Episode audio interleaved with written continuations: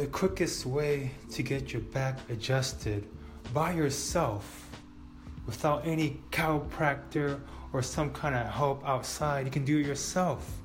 Doing it yourself is much safer because you know your own limits and you can stretch it out to a point where you say, oh, that feels good. How are you going to do this? You lay down on the floor, you kick up one of your legs up, straight in the air, and cross it over to your body. Same thing for the other side, kick it up and cross it over to your body. It sounds kind of confusing, yes, but there's another way to do it.